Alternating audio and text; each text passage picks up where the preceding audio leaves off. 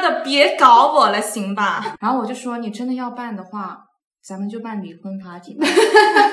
这也是对我的一个好的影响，呃，就就让我以后不想办 party。就你让我再出去一次，我可能真的会原地爆炸，就像那种 CG 特效，真的就是炸开。De l'ennui. J'étais un peu fatiguée. J'ai pris un dernier verre Les lumières dansaient. Elles éclairaient ses yeux. C'étaient les reflets d'une femme à la peau bleue. D'une femme à la peau bleue. Je suis rentrée tard. Elle m'a suivie. Je crois plus au hasard. Hello，欢迎来到这一期的潇洒一回，我是西北小母狼蕾蕾。 大家好，我是小玫瑰 Sherry。南方小玫瑰 Sherry，好，如果这是你第一次来到我们的节目呢，欢迎你。呃，我们是一档由两个中国女孩在法国发起的小广播。欢迎大家。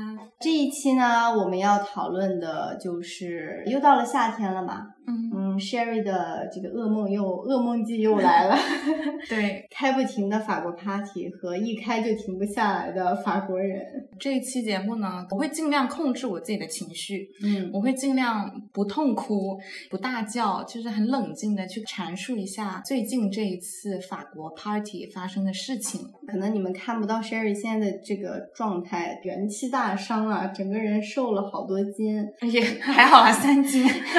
还因为她本身已经很瘦了，三斤你们懂的。呃，然后呢，整个人看起来就是六个字：精疲力尽。六个字嘛。对，其实呢，这一个 party 是上周六嘛，是十九号，然后今天我们录音已经是周五了，已经嗯，一周、稍微有点晚了。对，一周过去了，但其实我还没缓过来，就我整个人也还是非常疲惫的。那么首先呢，我跟大家来说一说这个 party 的背景吧。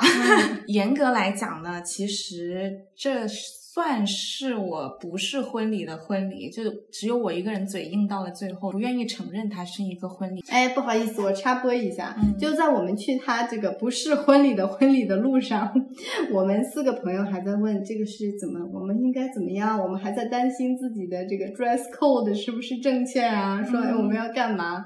没有一个人敢跟他说，哎你的 wedding 都是哎你的不是 wedding 的 wedding 怎么样？对，因为我就是打死不承认。就可能之前有听前面几集的朋友们可能会知道啊，就我是本人二婚。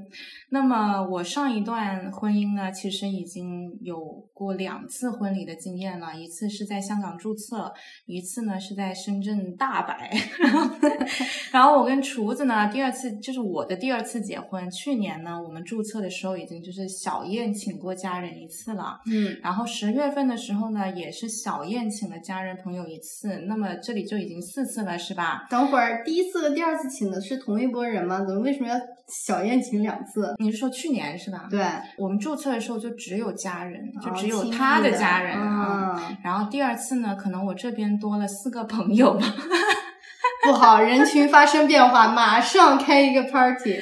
对，那今年夏天呢，就是就出于某种不可说的原因，那就还是要搞一个大型的。我们人数大概当晚去到了差不多一百人吧，嗯，一些我叫不上名字的家人嗯朋友，呃，都来了，然后在七大姑和八大对姨。在村里的他爸妈的房子办的。嗯，然后我也邀请了我这方的大概八个朋友吧，哎，我们十个人啊，你啊是你十个少算了俩。啊，就是 Nicola 跟 Ava 算我的吗？不算，我们这儿真的有十个，人，算他俩。，啊、好好，那我这边有十个人占了十分之一吧。嗯嗯，嗯，阵容还是很强大的啊。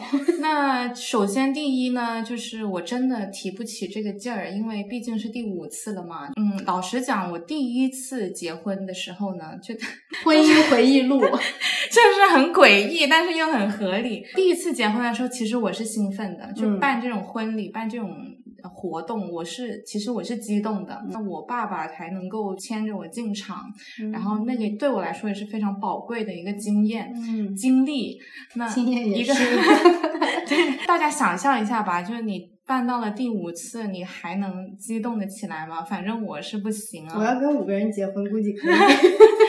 我想了这个问题，我在想，哎，要是我还有机会结婚，我还办婚礼吗？真的不想办了，就吃不消了。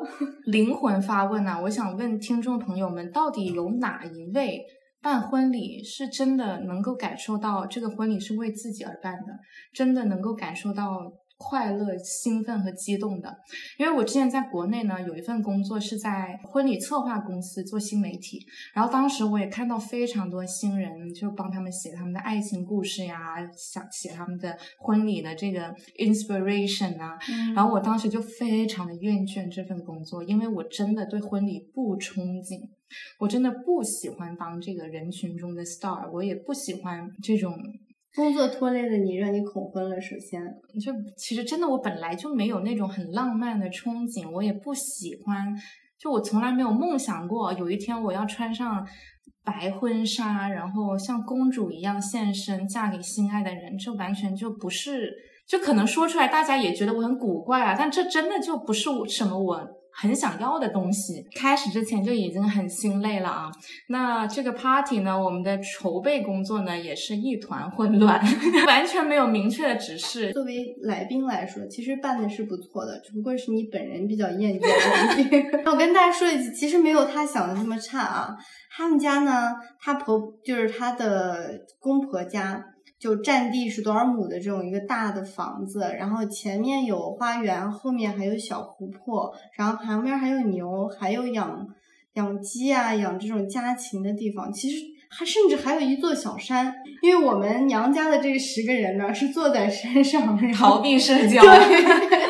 我们坐在山上，往山就是小山小山丘下看的，一览众山小是吧？就看你们下面这些傻乐呵的人在乐呵些什么。对，然后也给你提供一个避风港，这样你要上来的时候，人一个人要冲着十个人走过去的时候，你知道我们大家都天热嘛，戴着太阳眼镜也是有压力的，所以不会有人来打扰我们这份宁静。嗯，对，所以呢，我想说的是，其实他的这个场地也好，他的公婆也好，他们准备的其实不错的。只不过女主人不喜欢罢了。就因为我是一个很讲究组织性的人，很喜欢任何事情都有很明确的计划和分配工作和任务的。嗯，就包括工作，我也是这样子。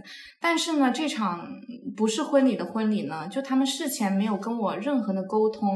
不是责怪他们哈，就可能也是责怪，但反反正这么一回事。这次就是啊，你根本就是装在套子里的人啊。对前面说了，我不带情绪。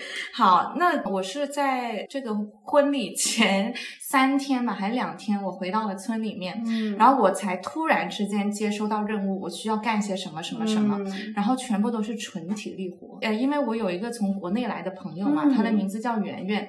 然后圆圆呢也跟我一起回了村里面，然后他也干了非常多的体力活，一个人搬八十个椅子，带孩子，对，八十张椅子，哎，他比我矮小，虽然他比我就是更强壮啊，但是让他搬八十张椅子，我真的气疯了，好吧，搬各种酒啦，我们还做了一百人份的这种鸡尾酒啦，切了无数的水果，为了做那一坛子酒，那一坛子酒就真的像你在农村里见到那种酿酱油的那种大缸，看你在炫。变柠檬了，准备的时候我都快疯了，然后天气又热，这个星期天气非常的热。你说这种体力活吧，我其实也可以接受，但是他们临时还给我派了什么活，就是派了那些做指示牌的活。法国人的 party 嘛，那你肯定酒少不了嘛。嗯，那喝了酒之后呢，我们主人家就很害怕大家发疯，嗯，所以我们就做了非常多那种安全注意牌。例如，我们养了蜜蜂在某一个角落，我还做了一个牌子，画了个蜜蜂，上面写着就小心这里有蜜蜂哦，不要靠近，因为你永远都料不到这些法国人喝醉了酒之后到底能干什么。有一个人被拉走了，对，没有拉走了。好了，我们现在就可以进入这个 party 的正题了，是吧？嗯。那 party 开始了之后呢，我想跟大家讲一讲，就是因为很多人都跟我说，哇，好想参加法式 party 啊，看你们的照片看起来好开心呀，我现在就来告。告诉你就它到底有没有你们想象中的这么美好？听完之后你们再来定夺，想不想来参加？嗯，没有了，以后再也没有这种 party 了。反正我这是没有了，就你们再去定夺它到底有没有想象中这么美好啊？我们的第一个这个抓马呢，就是开场了大概一个小时左右吧。我们有一个朋友，一个法国女生，她就是在跟别人聊天的过程当中，她突然之间就晕倒在地上，就是她，嗯，然后她就抽搐。那时候我还没看到，是你跟我说的吧？他说哎，你要不要过去一下？我就从远方飞奔了过去，然后当时有那么几个人围着他吧，后来都散开了，就开始给他疏风啊，嗯然后就开始打电话给消防员。这个时候呢，就我还是想夸一夸的，就我以为法国很没有效率嘛，但是消防员呢还是很快就到了，大概嗯十五分钟左右吧就到了。嗯这个消防车就开到了这我公婆这个房子前面，这个 party 的旁边。看到了，但我们没有拍照是吧？哎，但你知道小孩子们全部都上去参观了，因为他们看到很开心，他们事后还跟我炫耀说，我上了 p o m p i 的车什么什么的。然后呢，就是因为这个女孩子，她一整天下来，她都没有吃也没有喝，然后她来了之后，天气太热了，她直接一杯酒就灌进去，她身体就受不了。对不起，打扰一下，你我觉得你们这个宾客看起来也是谈笑有鸿儒，往来无白丁的这个阶段，为他一天不吃饭来狠吃你这一顿，是好像是。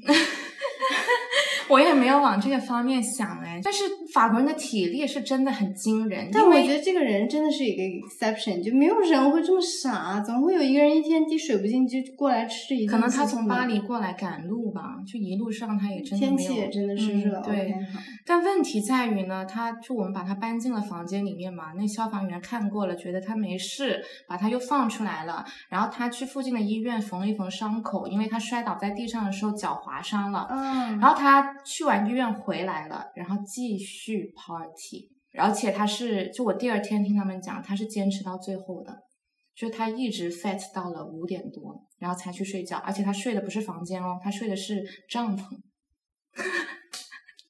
这个体力惊不惊人，听众朋友们？我感觉我要再说下去要造口业了，不是？好，那我们就第二点啊，就是我觉得法国人是真的很能聊，你能感受到吗？我想知道我方这个伊人，你在当天你是不是也觉得精疲力尽啊？真的能聊，但是我又难免的想到这个语言的方面，就是这个语法语的这个构造啊，它啰里吧嗦的这种方式有很多。嗯，就比如说，就对你跟他唠了十分钟，其实什么都没有说。对，其实这个语言不是一个言简意赅的语言，所以呢，口水真的能浪费不少，唠也是真能唠。但是我也不理解，就是为什么，就可能这是文化上的差异啊。嗯就在国内的时候，我们也参加过婚礼，对吧？嗯我们也去过大型的 party，对吧？但是你也不至于说你必须跟大部分的来宾和客人都沟通。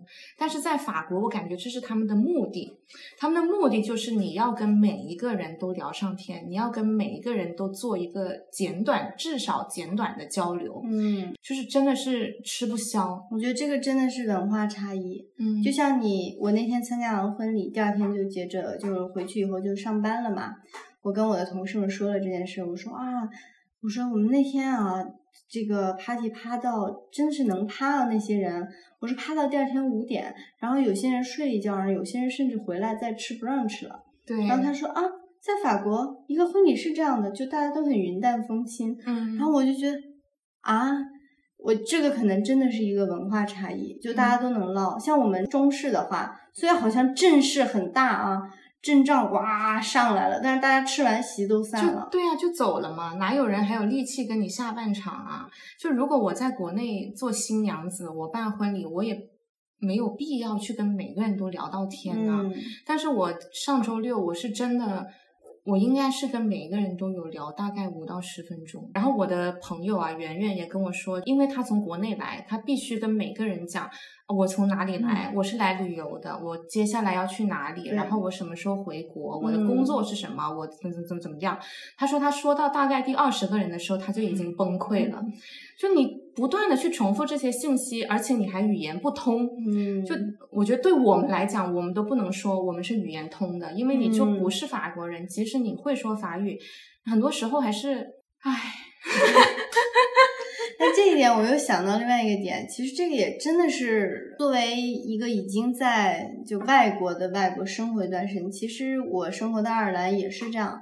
就如果你去参加一个就是这样的 party 的话，你会尽量跟每一个人都说，这样才能保证不失礼，这样才是不失礼这才是的行为。礼貌的表现嘛。对，但是我又想到一个点，这也是外国人少，他们才能这样唠。嗯咱们中国泱泱大国五千年，人口那么多，自自始至终就还讲了一个效率，是吧？嗯，你跟每个人唠，其实是唠不过来的。对。对，而且可能很多听众朋友啊，会觉得那唠就唠呗，不就认识新的人，知道新的东西，不是挺好的吗？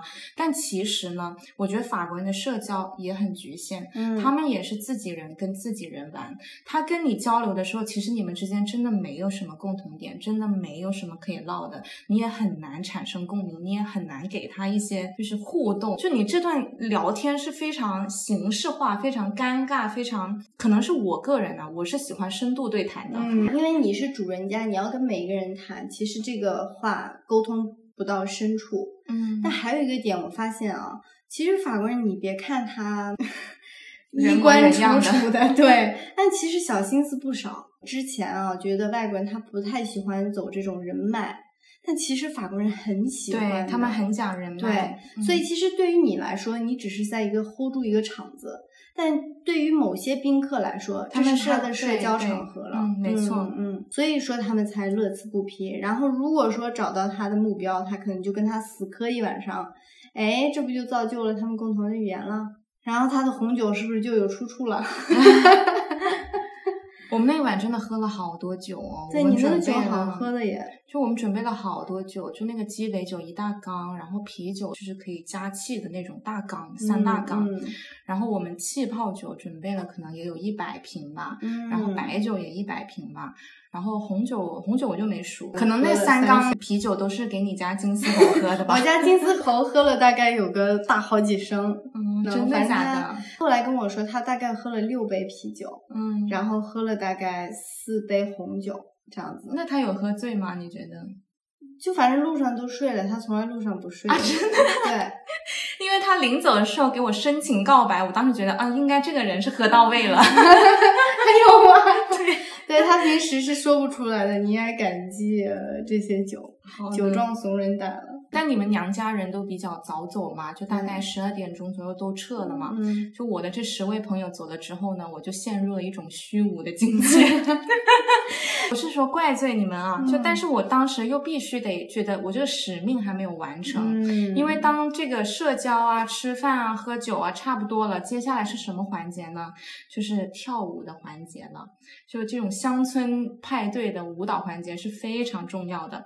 一开始我们音乐没找对，然后呢，就有人陆陆续续离开，然后我们主人家的这主办方们就开始很慌张，换音乐，换音乐，要不然大家都要走光了。然后就在那里搞了半天。好了，正确的音乐来了之后，有一些人可能还放不开嘛，不敢进去跳嘛，那老子就来领舞呗。我大概就摇摆了一下，我感觉也没有人理我。好，那老子就去牵人，我真的是一个一个的把他们牵进了舞池。你想想，我是个 I 人耶，我是个 I 人啊，听众朋友们。一人听着都觉得，我签了他的什么呃堂哥了、表弟了，然后朋友啦，那些就是在那里觉得哎呀怪不好意思，其实特别想跳的那些，全部通通给老子拉进舞池了。当这个舞池挤满了人之后。我就撤退了，但是呢，就我还是想要去履行我自己主人家的职责嘛。然后我在躲的过程中呢，我还跑出来两次巡逻，就想看看，哎，有没有需要我的地方，有没有人想要跟我搭话呀，有没有人眼神会跟我对到呀？两次出来都是颗粒无收，根本已经大家眼里已经没有我了，就这么说，好心酸呀！真的，大家喝嗨了，跳舞的跳舞，聊天的聊天，发疯的发疯。然后我在那里就徘徊了一阵子之后，根本就我觉得我就是个隐形人，也没有人在意我，我就就默默的又回到了后院里面，就继续待着。然后到了大概两点钟吧，我就真的头已经是炸裂的那种疼，我就躲回房间去睡觉了。是岁数大了吗？就是刺激过多了，嗯听觉上的、视觉上的、精神上的，就各种各样的刺激，我觉得我当时已经承受不住了。就你让我再出去一次，我可能真的会原地爆炸，就像那种 CG 特效，真的就是炸开。然后我就躺上床上，你猜怎么着？我根本没睡着，外面的音响声音非常大，嗯我就算闭上眼睛跟自己说你很累了，你睡觉吧，但我的心脏就一直跟着外面那个音响蹦蹦蹦的跳。这么狠啊！对我中途还能听到外面那种欢呼啊，很开心的笑呀、尖叫呀。其实我的意识是在想，有点好奇外面发生了什么，好想知道，但我的身体已经就是我连手指头都动不了。虽然你没有那么喜欢，但是你没有一点点的成就感吗？不会有一点点的觉得，哎，算了，我累就累了，至少他们是开心的。就应该要有这种感受，是吗？我好奇你有没有啊？有些人不是累并快乐着，不就是这种快乐吗？我真的，我问自己啊，就这次下来，到底因为很多人问我这个问题，楚姐问我这个问题，就嗯你难道一点享受都没有吗？对啊，我真的没有，我真的一点享受都没有。你看我们开心，我们喝这么多，你们开心，我我我开心啊！就你们嗯开心，我是真的开心，而且我觉得我最希望的就是我娘家人们开心。呃，我相信你们是开心的，嗯就算你嗯们不开心，我觉得你们给了我这个面子来了我，们开心的。对我我已经很满足、很嗯知足了。包括我就中途嘛，我就我我还是我本人嘛，我不可能这么顺畅的把这个行云流水的完成嘛。我中间也是躲到厕所，就是将近崩溃一下的。然后呢，Maria 也是我们一个娘家人的朋友，她跟我一起进房间的时候，她就跟我打气，嗯，他就说什么，你就做你自己就好了，enjoy，就是呃，就是你不要觉得别人会在 judge 你，没有，你做的非常好。嗯然后我当时就在想，我我不在乎别人会不会 judge 我，现在是我在 judge 我自己 是我觉得我到底为什么要在干这些事情呀？不过真的不是人性的冷漠，你只在乎你的娘家人，剩下的人，剩下的人，我觉得他们其实就我对他们来说也没有这么重要，就这么说吧。嗯，对。嗯，好了，然后呢，接下来我们到了第二天，就刚才蕾蕾讲了嘛，第二天还有 brunch，、嗯。那他们是五点多结束的，有一些人他们开车回到他们附近的旅店，嗯有一些呢就直接在后院起了帐篷睡觉，然后呢，帐篷都带了，对，帐篷都带了，唉，然后他们就又从这个 brunch 一直聊到了傍晚，就这真的就，就我真的是大嗨三天，难道不是一个夸张的比喻，是一个真的就我真的是觉得大家的体力真的悬殊好大呀，段的？也跟我们差不多呀，最老的也有三接近四十岁的呀。那哎，我公婆不也老吗？他们也坚持到最后的呀。然后我们 brunch 的时候呢，就又有另一位这个怪力美少女啊，她早上起来，她就跟我说她头很疼，宿醉，就她五点钟她睡的帐篷，被太阳晒的很难受。我说你吃一颗止痛药吧，我有这个 Nurofen。然后他就说哦，他是坚决不吃西药的人，这种中国人吗？他是法国人那，就 非常自然派。有的法国存在这种人，就他完全不吃药。对。嗯，那我就说，那我有这种头疼精油，这个中华民族的风油精，我给你用一下。然后他就说好。他涂完之后呢，brunch 完了之后，下午呢，开开心心的骑着单车回北部去了。是回北部，骑着单车回北部哦，不是去隔壁村哦，就他是骑行从北部来到了里昂附近，然后他再骑车从里昂村里回到了北部，在这个头疼的情况下，他是婆家人，对不对？对他这么爱，他这么爱谁？有这么大的劲头？她的男朋友是厨子的发小，好了好了，就这个重点就是，我觉得大家的体能悬殊真的很大。就每一次这种节日啊、派对的时候，我就会就惊为天人，就大家的构造怎么能够如此的不同啊？假设今天是我头疼，我真的连床都下不了，别说我走路了，你他妈还骑车。来这里啊，不服不服说法国人体力好的可以扣一或者留言给我们。对对，如果如果中国人咱们有体力这么好的，我觉得你上就是你来，我宴请你，你来法国给我争口气。唉，所以我觉得真的这个派对对我来说是精神和体力的双重打击。嗯，然后这就完了吧？没有了吧？有 还有，还有，来您您来。我们在阐述的是这个事件啊，就我在嗯吐槽这个派对的同时呢，其实也夹杂了很多我个人的情绪在里面。那我就是派对是上周六嘛，十九号。那其实二十号就第二天周日是我的农历生日。嗯然后呢，我早上起来就忙了，就那那两天我都很忙，我根本就没有时间看手机。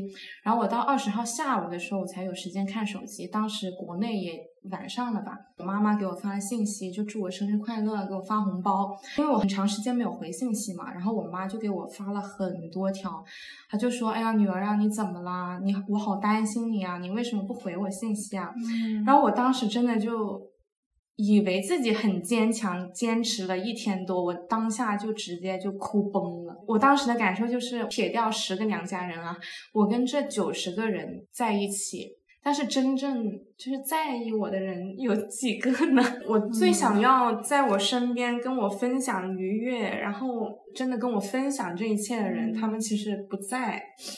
对，所以就其实真的当下真的崩溃。我现在是不是也算小崩溃了？没有在海外生活过，总是可以有家人或者亲密的朋友陪在身边的话，其实是一种幸运。因为在外面，就像 Sherry 的这种情况，虽然人很多，就像有一句话说的嘛，虽然有很多人陪着我，但我仍然觉得很孤独，可能就是这种感觉吧。而且有些时候，你是真正的想分享这种喜悦的时候，回头一看，其实没有几个人可以感受到你的感受的感觉，也应该还蛮寂寞的。嗯，就假设说当天一百个人，我这边占五十个人头，我觉得我的感受也不会、呃是这样子。对对对对。但是你做的已经很棒啦！你在一年之内就遇到了十个个朋友 好家伙，我们的我那天就是别人那些其他宾客问我啊，你的朋友在哪里？怎么认识的？我都是很骄傲的说，哎，我一年时间交到了这么多，就得扎巴曼了。对，真的很巴马了。嗯，我们虽然声称是艺人，但是也没有交过超过三个的朋友，嗯，所以你做的已经对，感恩大家的认可。就经过这一次派对啊，我真的就发现了，其实我已经没有办法再去忍受这种刺激过多的场合了。嗯然后我也很想知道为什么，可能对大部分人来讲，我这种是一种异类吧，可以这么说吧。因为真的很多人不能够理解为什么我如此的不喜欢 party。嗯，就包括我跟国内的朋友讲说啊，他们的法式 party 我觉得很疲惫，他们给我的反应也是啊，为什么呀？不是应该很好玩吗？喝酒聊天就是跳舞。我去做了一个这个科学小调查，嗯我是属于高敏感人群。那如果听众朋友里面你们也有高敏感人群的话，其实像我们这种人呢，不能够去享受这种场合是非常合理的。嗯第一呢，是因为这种场合里面它的刺激过多，不管是音乐声、人群嘈杂声、灯光，我们都会对它非常的敏感，会感到不适。这种是生理上的不。舒服，对对，因为我就算不去 party，如果我见到强光或者我听到很强烈的音乐，我就会有偏头痛，这是我嗯自己身体我无法控制的一种反应。其实是生理的不舒服，对不是在那边矫情，是的，对的。对然后的第二呢是，如果你是高敏感人群，你在这种场合里面，你会有非常多的情绪共鸣。嗯，因为通常我们这种人的共情能力非常的强，嗯那在这种场合里面人这么多的时候，你会无法控制自己的脑电波如何去捕捉每个人的情感，如何去嗯分析和过滤每个人的情感。嗯就拿当天来做例子，会有很多开心的人，开心到嗯发狂的人，也会有焦虑紧张的人。然后也会有坐在一边觉得呃不知所措，或者是很不知如何是好的人。嗯我会把所有的这种情绪都吸收掉，嗯我能够感受到每个人的感受，嗯，但我的大脑就会宕机，就是哎，那你现在到底是什么情绪？你到底我要用我的理智来告诉我的情感，我需要维持我的自我，我要保持冷静，我要想着我应该做些什么事情。这个对我们来说是一个极大的折磨和一个 CPU 烧了，，对，真的就是烧坏了，嗯所以你就会非常的疲惫，也会耗尽你所有的能量。嗯，那第三呢，就是你还是会有很多突发的状况吧，就是嗯像我们当天就这个消防员也来了，然后又音乐又不行啦，然后酒又要加啦之类的，压力也很大，对，压力非常。别说高，敏感人群，你一个 E 人，你当天也到最后也跟我说我受不了了。对，虽然我是一个呃开朗的人，party 对于我来说没有像你这么抗拒，嗯，但是你说的这种，我觉得这相当于一个大型的策划工作了，这已经不是一个主人可以享受的事情了。对，而且你说的这个就是情绪共鸣，我特别能理解。我又想要照顾好所有的人，但同时我自己真的又承受不了，嗯是有一个限度的。对，所以这个不是一个矫情的事情。呃，我觉得是一个真的生理上，就像你说，你生理上会不舒服的事情。所以我觉得，如果正在听我们节目的你是这样的话，也不要怀疑自己是不是有毛病。你可能真的就是不适合，但也不是你的错。嗯，那以我个人来讲的话，其实我觉得我真的不是不喜欢社交，嗯。我是不喜欢为了社交而社交，我是不喜欢那种不真实的社交。我喜欢把心掏出来，你跟我展示你的脆弱，我跟你展示我的脆弱，我随时都可以跟你做这件事情。